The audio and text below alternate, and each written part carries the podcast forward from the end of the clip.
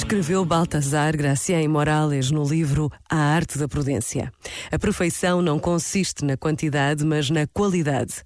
Tudo o que é muito bom sempre foi pouco e raro. O muito é descrédito. Mesmo entre os homens, os gigantes costumam ser os verdadeiros anões. Alguns avaliam os livros pela corpulência, como se escritos para exercitar mais os braços do que o engenho mental. A extensão sozinha nunca pôde exercer a mediocridade, e essa é a praga dos homens universais. Por quererem estar em tudo, estão em nada. Este momento está disponível em podcast no site e na app.